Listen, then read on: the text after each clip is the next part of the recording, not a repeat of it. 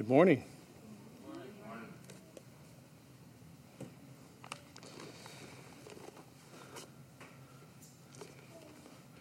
We're going to be looking at Psalms, one of my favorite Psalms. I love the Psalms because no matter, it seems like where you're at in your walk in Christ and what you're going through, whether it's a high or whether it's a low, uh, there's a psalm that can just speak to you. Uh, we can rejoice with you and assist in helping you praise God for all the goodness of God and the great things He's done in our lives. And there's psalms that help us when we might be struggling or we might be going through a tough time in our walk. Uh, it just seems like if you look through the Psalms, you'll find one that can really, God can use to speak into your life. The Psalms we're going to be looking at, Psalm 73, is one of those Psalms. It's uh, packed with a lot. And we're going to unpack it this morning, and it's a Psalm that has blessed me many times. I guess because at times in my walk that I found myself battling some of the things, same things that this psalmist was battling. And we're going to start in Psalm 73, and I pray that uh, it'll speak to you as it has speak to me several times. And before we get started, I do want to open in a word of prayer. Father, we we just rejoice that we can come together as the body of Christ, freely open your word and worship you and read your word and, and just let your word instruct our lives. God, I pray that every word that I speak would be according to your perfect will, Lord. Your words are life. And I just pray that we would be bathed in your word this morning and that it would strengthen us and uh, help us to go out into this world and be the light that you've called us to be. And Lord, we just thank you. Holy Spirit, have your way this morning in all of us and be exalted. In Jesus' name, amen. So, Psalm 73, we're going to go through the entire Psalms. Like I said, there's a lot in there. But we're going to go verse by verse, unpack it. And we're going to start in verse 1. Surely God is good to Israel, to those who are pure in heart. So he opens up the Psalms talking about the goodness of God and how good he is to those that are pure in heart. But as we go into verse 2, we see a, a, a quickly he uh, changes direction and he makes it personal and a personal experience that he had within his own life. In verse 2, it says, But as for me, my feet almost slipped, and I had nearly lost my foothold. What he immediately goes into, he talks about the goodness of God, but then he immediately goes into a very intense struggle that he had within his own faith. What caused this crisis of faith that he's speaking about in verse 2? Well, he answers that. He begins to answer it in verse 3. For I envied the arrogant when I saw the prosperity of the wicked. I envied the arrogant when I saw the prosperity of the wicked. I looked at that word envy, and I didn't look in the Greek. I didn't look in uh, uh, any kind of biblical definition. I just looked at Webster's definition. A feeling of discontented or resentful longing aroused by someone else's possessions, qualities, or luck. And when I read that definition of envy, I was really curious to dig into that word because it, as we see, it really took this psalmist in a pretty bad place and he ends up in a pretty dark place. So I looked at that word and, and, and looked, listened at the definition, and immediately it just seems like we live in a world where envy is at an epidemic level.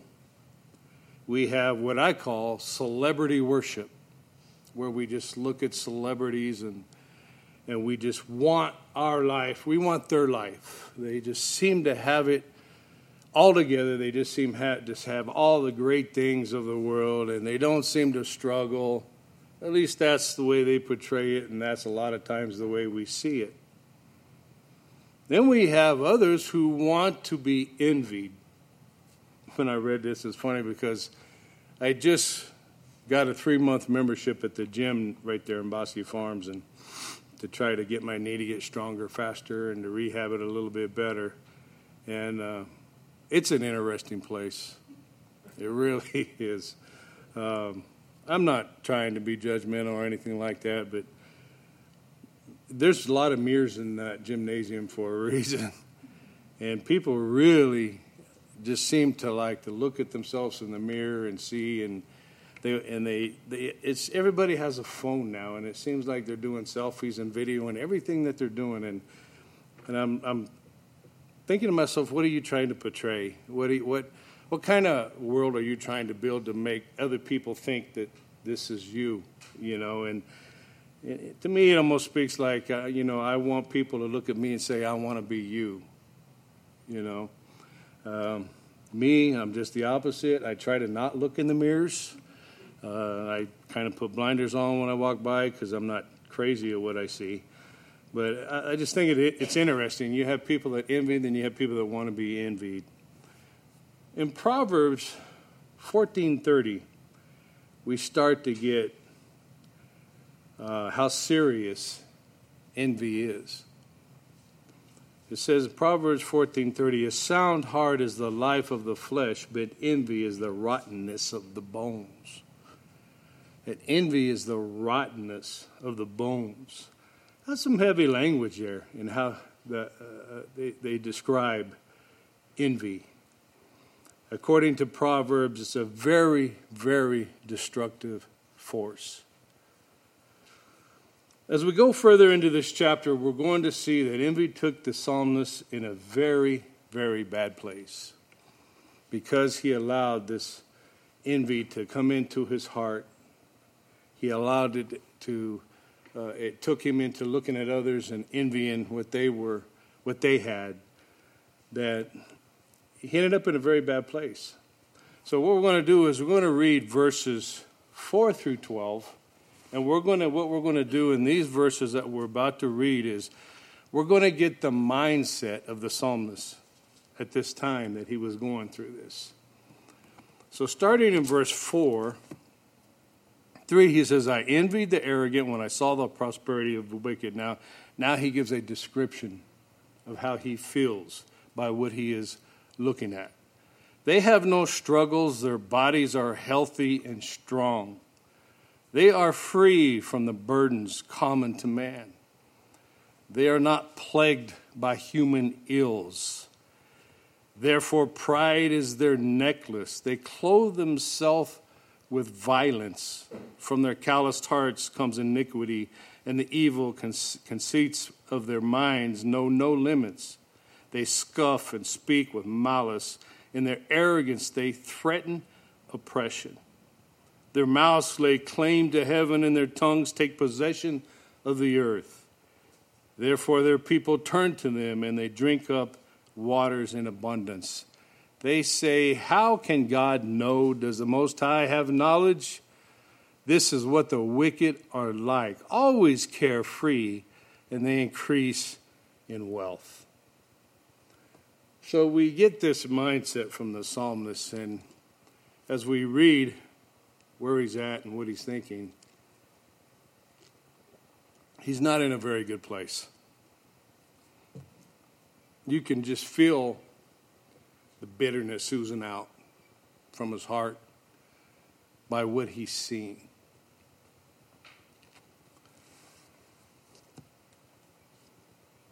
Is it a place that maybe we've been? Maybe not to that extreme. But has envy ever got a little bit of our heart? Has it ever got a, a, part of us where we see something and we think, we start to question why does this person always seem to get away with everything? Why this? Why that? Why is there no justice? The psalmist was very very confused, very bitter at this point in the Psalms. And as we go into 13 and 14, we're going to see the psalmist ended up in a very dark place. Verse 13, he says, Surely in vain I have kept my heart pure. In vain I have washed my hands in innocence. All day long I have been plagued. I have been punished every morning. So, what is the end result? Where did he end up when he started to look at the rich and the prosperity and he started to let envy start to take his heart? It took him to a place where uh, he even started questioning why am I being pure? Why am I washing my hands in innocence? Why am I trying to do the right thing when all I do is reap the opposite? The wealthy, they have no problems. They increase with wealth. Their, their life is just carefree. And here I am in vain, keeping my heart pure. I'm doing the right thing. And all day long, I've been plagued. I have been punished every morning. Have you ever felt something kind of similar to that? Lord, why are we going through this? So and so doesn't even serve God. They don't even believe in God. And their life just seems so carefree. They're always just no problems. They're not worrying about how to pay the electric bill or how to make rent this month. They never have those issues in life. They never have those problems in life. And here I am serving you, and I'm battling this. My job is this. My health is breaking down. I've been punished every morning. Why? For what? I've heard people speak from this dark place, and at times I've even been in a place where these words ring home, to be honest. I've heard people say, Man, I've never, ever since I committed to serve God, things have gotten worse. Have you ever heard that? I've heard it many, many, many times, especially in prison. You hear that a lot. Man, I committed to do the right thing, and it just seems like trouble follows me everywhere I go. I didn't have this much headaches and this much problems when I was in the world. Now that I'm serving God, oh my gosh, it just seems like it's a battle every day.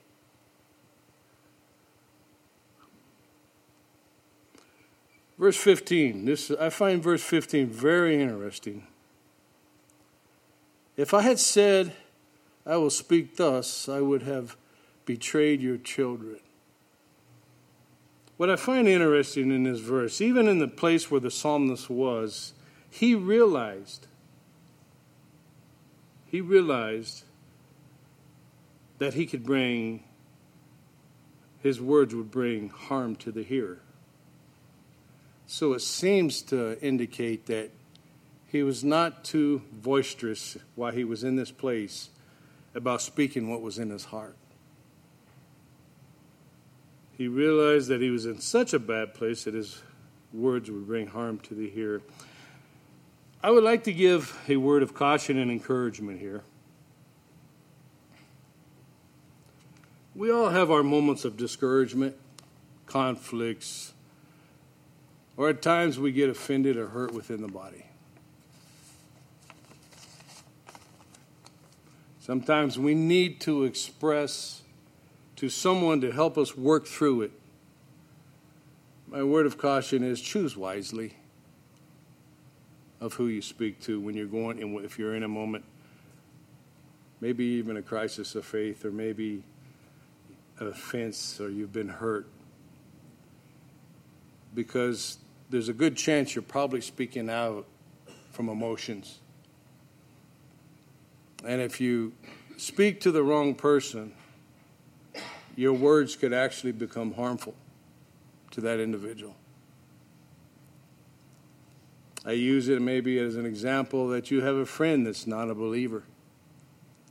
You've been sharing with. But something happens within the body that has just really hurt you deeply. And this friend might be a very good friend. So you take this friend in, in confidence and you start speaking to this friend who is not a believer, but the, the offense, the hurt came from within the body, within the church. So you use this person as a sounding board. What do you think that person is going to think? Maybe that's why I don't go to church. That's exactly why I don't go to church. You might not even realize, you not, might not even be wanting to let your words be harm to the hearer. But they could. You go back to church, it's dealt with, the offense is healed. You're back in good graces with each other, loving on each other. But what about that seed you planted in that non believer? That's not healed. That's still there. And all that did was reaffirm why they don't go to church. That's just an example I'm using, maybe to the extreme, but I've seen it. That's why I say if you're in a place, and we all get into these places, Tom has dealt with me, the elders, They've seen the good, the bad, and the ugly. But I've always made it a point to keep it on who I choose to speak to. Choose wisely because build, and here's the positive that I want to leave on this note here. Build relationships within the body who love you enough and have the courage to tell you the truth. Don't seek out somebody that's going to tell you what you want to hear. And they might have all the best intentions in the world trying to make you feel better. But I know in my almost 40 years of being a Christian, I have seeked out people. My inner circle have been men, people that will tell me the truth, that will have the courage to tell me the truth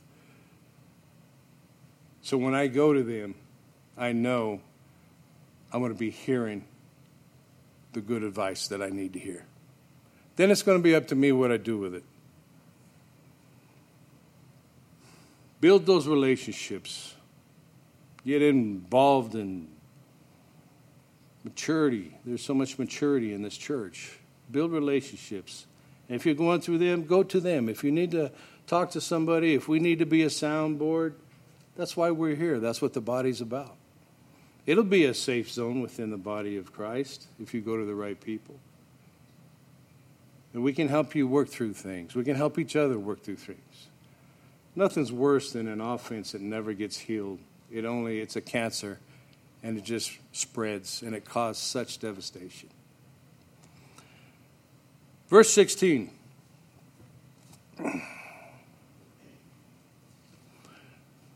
When I tried to understand all this, it was oppressive to me. I love this. He was trying to understand through the, what he was seeing, he was trying to reason through it, and it was overwhelming. I have a word for that, I have a phrase for that. It was above his pay grade. He was trying to figure it all out up here. Why does the wealthy prosper? Why this, why that, why da da da da da, go on and on and on. And he says it was becoming overwhelming. I get it, I've been there. Man, Lord. You ever tried to reason through something God did that you just did not understand why He did it? Am I the only one here? Man, Lord, why? You know, I got some examples right now. I found out that my one of my I had two credible mentors in my life. It took me well three, but it took me under their wing. just made sure that I got grounded. And one was Glenn Riddle, one of the godliest men I've ever met. Every time I'd, I didn't, I'd lose contact with Glenn Riddle, and then I'd call up somebody. Hey, you heard from Glenn? Yeah, last time I heard, he's over there smuggling Bibles in China. He was just that type of guy. He was everywhere he went. He just made incredible impacts on people's life. One of the most gracious, merciful men I've ever known. Inmate stole his truck, brand new. Glenn hardly ever had nothing to do most of his most of his ministry being in prison ministry. Lived in a very small place, had three children got a little teeny truck. wasn't even new, but it was clean. He was just happy as a coon in a corn patch. He was so thrilled. Brought an inmate out that got out, and he wasn't lived with him two weeks. The inmate stole his truck, totaled it. I said, "Man, Glenn, I'm really sorry about your truck." He goes, "You know what? I'd lose a hundred trucks if it meant one soul coming to Christ." That's just his heart. I found out in this in a service in this church, I didn't even know that Glenn was killed. Didn't even know. Joey. Joey Gonzalez was a young man that, man, I'd never seen fire like there was in Joey. He's one of the greatest of street evangelism I've ever seen. He would, he, hundreds would come to know Christ of the worst of society. He just had that, that, that calling upon his life and so powerful. They decided, uh, we're going to send you to England and we want to start a church in London. Man, Joey was like, let's go. Boom. Sent him over there. We started getting pictures. Man, he's not only in London playing the guitar on the streets, a church starting to come together. Man, he sent pictures. Next thing you know, he's over in Ireland. That's when all the, the Catholics and the Protestants were killing each other. It was crazy. IRA. And there's Joey right in the middle of it. He's got his arms around two, uh, two IRA guys, you know, tell them about Jesus. Fearless fearless, on fire from God. Next thing I know, Joey's in a hospital in London dying of leukemia. He died in London from leukemia. Getting ready to leave this service right here, one of the other mentors, Roland Benavides, one of the most godly men I've ever met in my life. I love him to death. Love him to death. He spoke into my life so much. We're going to go to a, a place where they have him. Just had a second stroke, paralyzed, can't use his right arm, paralyzed both of his legs, and he can barely talk. We're going to go visit him right after we leave here. Do I have questions why? Yeah. I was like, God, why is it sometimes it seems like you take the best I can't even shake a candle with any of these guys, and I'm still here. Why do you sometimes seem to take the cream of the crop? You ever had questions? Why, God? It's okay. His shoulders are big enough to carry it. And all we can do many times is we can fall back on Isaiah 55 9. As, heaven, as the heavens are higher than the earth, so are my ways higher than yours, and my thoughts higher than your thoughts. You know how I find comfort in these questions when they come up as I rest in who God is. I know He's pure, He's holy. I know His love is greater than anything I could ever imagine. I rest in who God is. So I know He has reasons for whatever He allows to happen. Why does He heal one person and He doesn't another? I don't know, but I rest in who He is. Verse 17.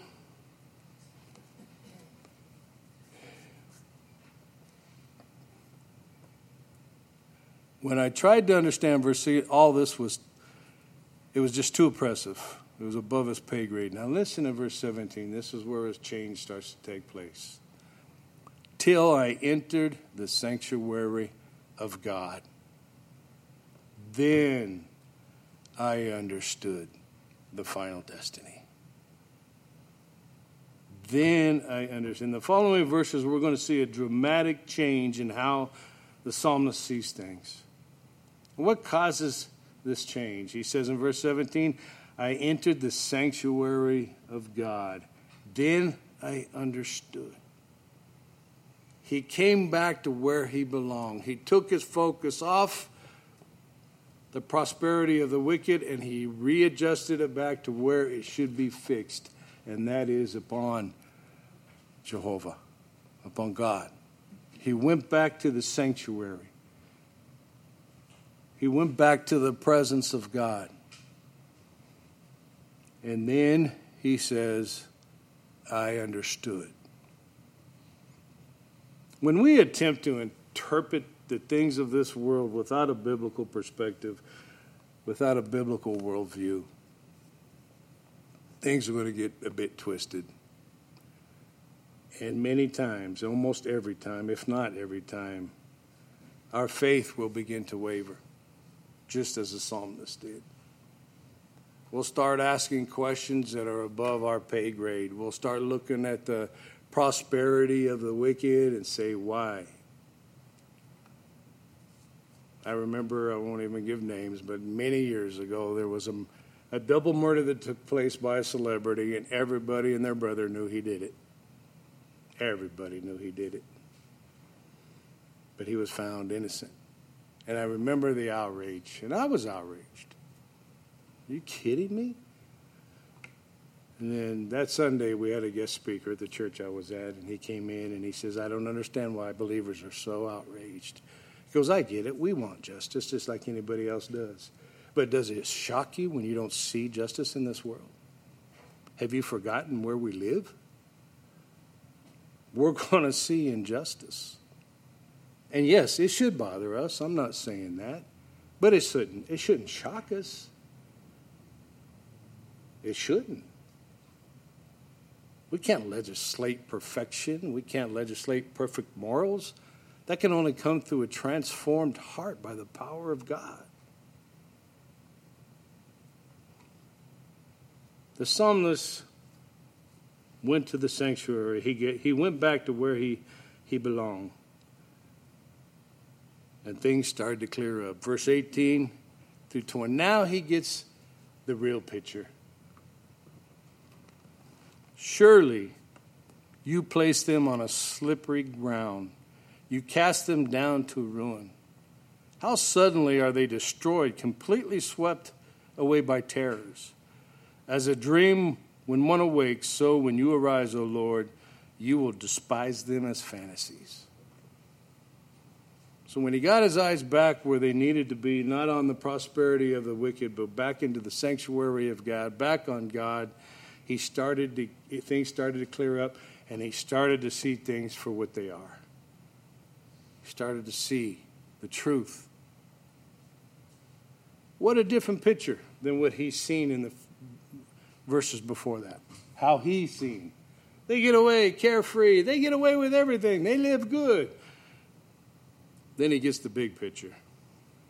Their destiny is not good. Oh, they might have wealth in this world. If you remember the man that was wealthy and who was it that was eating the begging for the crumbs off the table and the dogs were licking his wounds uh, and he was a rich man somebody help me out was that zacharias lazarus lazarus and then the rich man died they both died and then they went into eternity and what did Father Abraham speak to him. He said, You received your reward. You received it on this when you were alive on this temporal earth. You received it. It's over. The reward that you had. You lived in luxury. You ate the best foods. You, you, you drove the best chariots. You had servants. You had everything. But those days are done and those days are gone. That was all the reward you're going to get. Now you're going to get the just reward is coming your way. Justice is coming your way. And that's the big thing.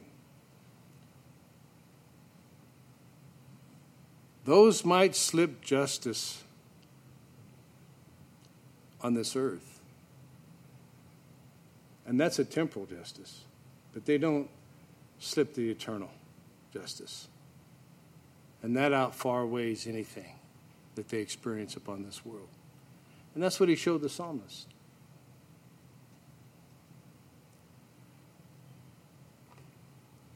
Psalms, this is one of my favorite verses in Psalms, and I've probably used it several times, but it just spoke to me when I read it so clearly. For with you is the fountain of life. Psalms 36 9. In your light we see light. In your light we see light. When we're walking in the light of God, when we're walking in His presence, when we are returning to the sanctuary, when we are focusing our, God, our eyes upon God, and when we're in His light, we have the ability to interpret things correctly. In His light, we see light. We see this world for what it really is. We know the final income. We know the eternity that is coming.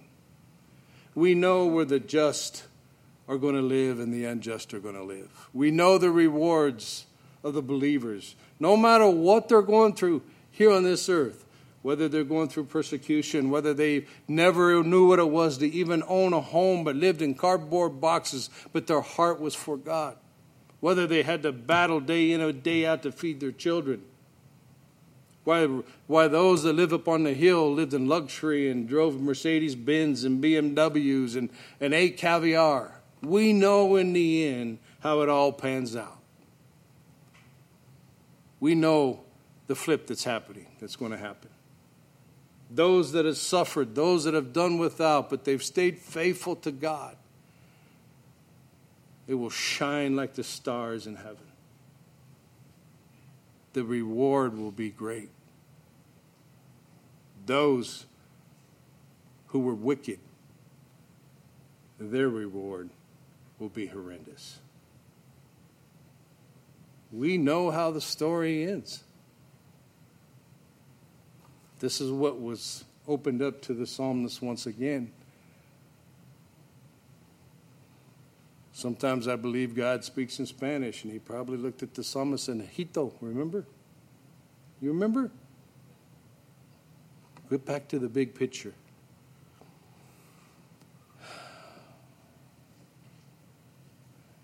Verse 21. And I love this. Listen to this. Through 24. When my heart was grieved and my spirit embittered, I was a senseless and arrogant.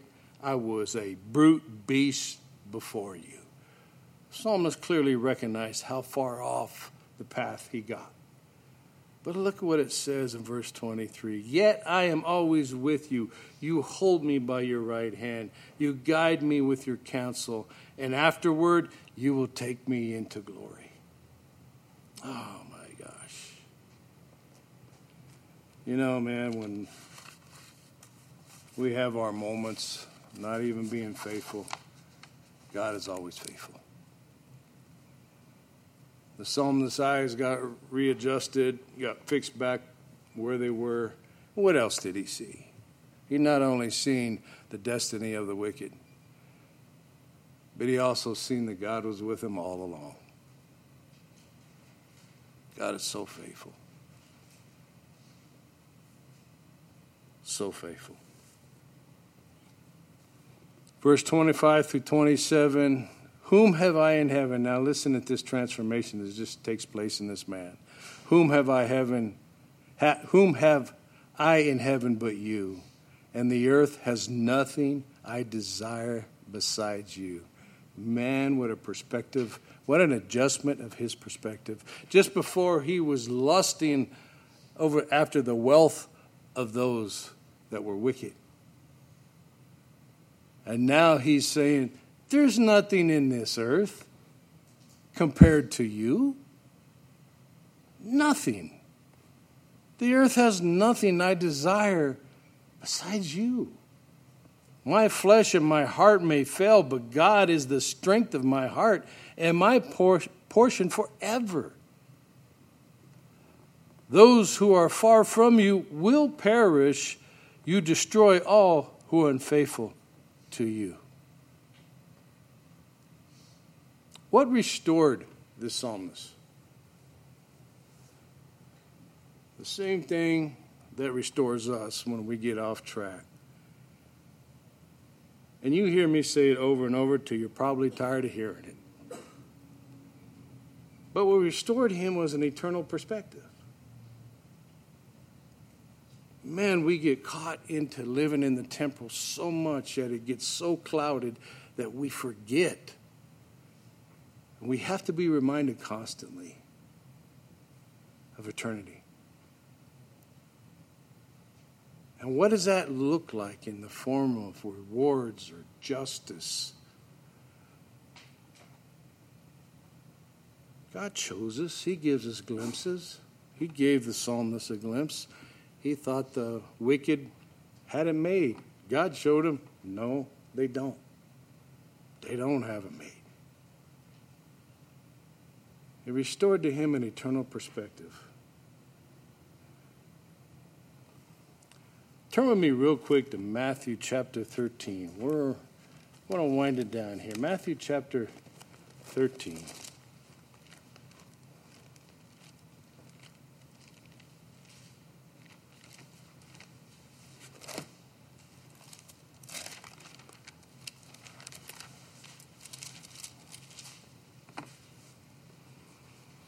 We're going to be reading in verses 44 through 46.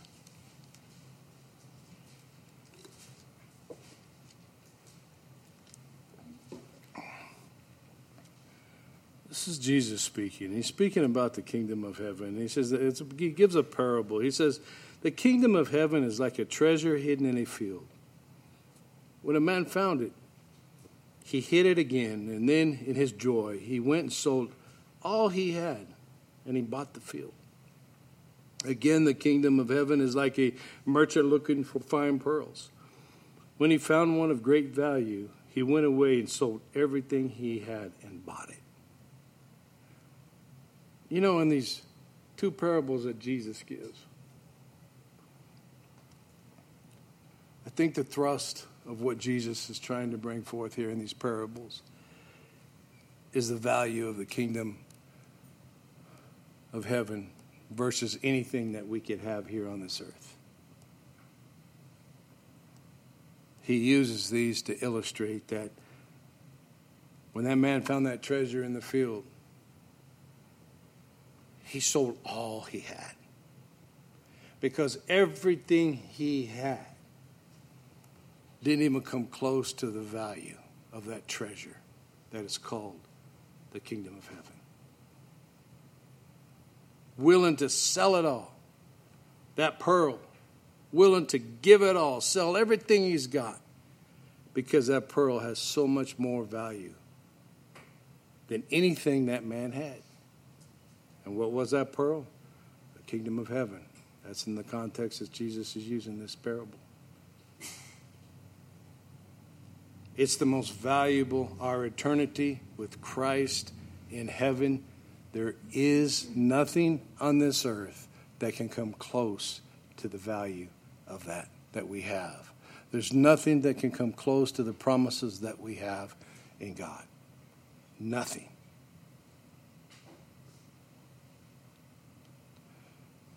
I have a quote here by a book that I read, Mark Buchanan and I think I've probably shared it with you before, but I love what he says here. So I'm going to read it to you again. But who knows? With my mind, I might not have ever read it to you. It might be the first time you heard it, but heaven, heaven mindedness is sanity. It is the best regimen for keeping our hearts whole, our minds clear. It allows us to joy, enjoy earth's pleasures without debauchery. It allows us to endure life's agonies without despair. It allows us to see things from the widest possible perspective and in the truest possible proportions. See, God does he want us to enjoy, thing, enjoy things upon this earth? Absolutely. Absolutely. I don't swallow this. I got to walk around in sackcloth and be miserable as a Christian. I don't think that's biblical.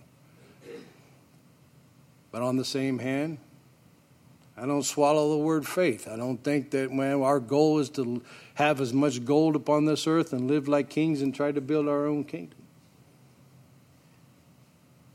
And heavenly mindedness, heavenly mindedness, the eternal perspective helps us to keep everything in proportion. He wants us to enjoy the things of this earth, but those are just signposts that are pointing towards even a greater fulfillment in the kingdom of God. Any good pleasure you have on this earth is only a small taste of what's coming in eternity. You have a good marriage and a, a, wonderful marriage, and it's one of the greatest things you've ever had upon this earth, it's only a taste of the marriage that's coming. I know that's hard for us to grasp when we love our dear ones, but it was only meant to be a signpost of the final marriage between the bride and the groom, the church and Jesus Christ. And however fulfilling our marriage here was on this earth, It'll be a gazillion times more. Is that a number, Kurt? Gazillion? Well, okay. It's Greek. I looked it up. It'll be a gazillion times more fulfilling in heaven. And that's the way it was meant to be. This earth is only full of signposts, good things that point towards eternity. When we get that out of whack, the signpost becomes the things that we start to worship. And that was never meant to be. Verse 28. Man, I'm finishing on time. Wow. That's a first. Let me see. Let me get back here. Psalm 73, verse uh, 28. But as for me, it is good to be near God. I have made the sovereign Lord my refuge. I will tell of all your deeds. Let's do a little quick comparison between verse 15 and 28 to show the difference now. Verse 15, when he was in that horrible state, he said, If I had said, I will speak thus, I would have betrayed your children. When he goes to the sanctuary and God clears up his worldview, he says now in verse 28, I will tell of all your good deeds. One was, man, I'm so messed up, I just need to keep my mouth shut. The other one was, I need to proclaim the greatness of God. All because, verse 17, I entered the sanctuary of God. What does that speak us today? How do we walk and we stay in the light. Right now, what you're doing is one way. You know, I love what, what Alex is doing with the Word of God, and just, you can't get enough of it. We need bathed in it. It's what corrects our worldview, it what, it's what makes our worldview. Coming to church and getting locked up in the fellowship, make building relationships with, with each other. That's what keeps us in the light your personal devotion, your own study of the Word of God, there's nothing that can replace that. You can't survive just on going to church on Sunday morning and then not opening your Word Monday through Saturday. Your view will get twisted, your faith will waver. But every day, spending time with the Lord in devotion and prayer, it doesn't have to be hours and hours and hours, but just making a time for God every day it keeps you in the light.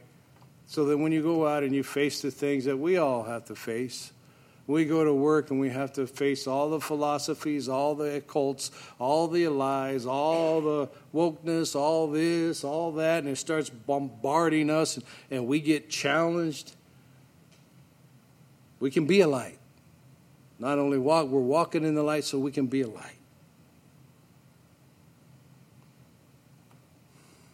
Our perspective and our worldview shows clearly this world and what's going on. I'm going to end with this. I'm going to end with something St. Augustine said. And when I read this, this, this is really heavy. What he, something he experienced, and because of what he experienced, I'll give you the quote that he said.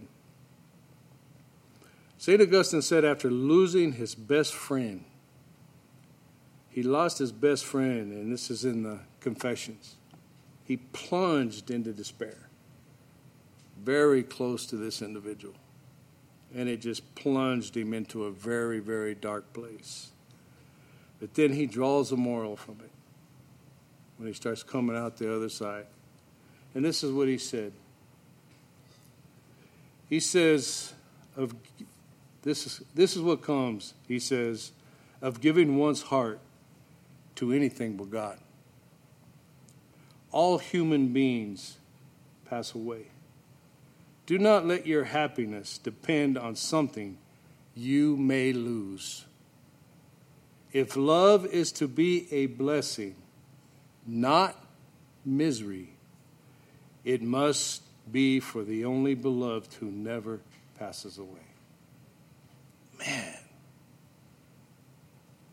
I don't think St. Augustine meant that we don't love each other. I don't think he meant that at all. But I think what he was stressing is we live in a world of temporalness. My, when my mom passed away, my, one of my first cousins called me up afterwards to give us condolences, and he says, Do you realize your mom was the last one of that generation? He goes, We are now the last generation. There's 10 of us. 10 cousins, first cousins. He goes, We are now the last generation. I said, That's right, Gary. Now we are the next ones that going to start crossing over the bridge. That same cousin that called me just died two days ago. Since he made that statement, three of the, three of, three of the cousins of the ten are gone. They have moved on.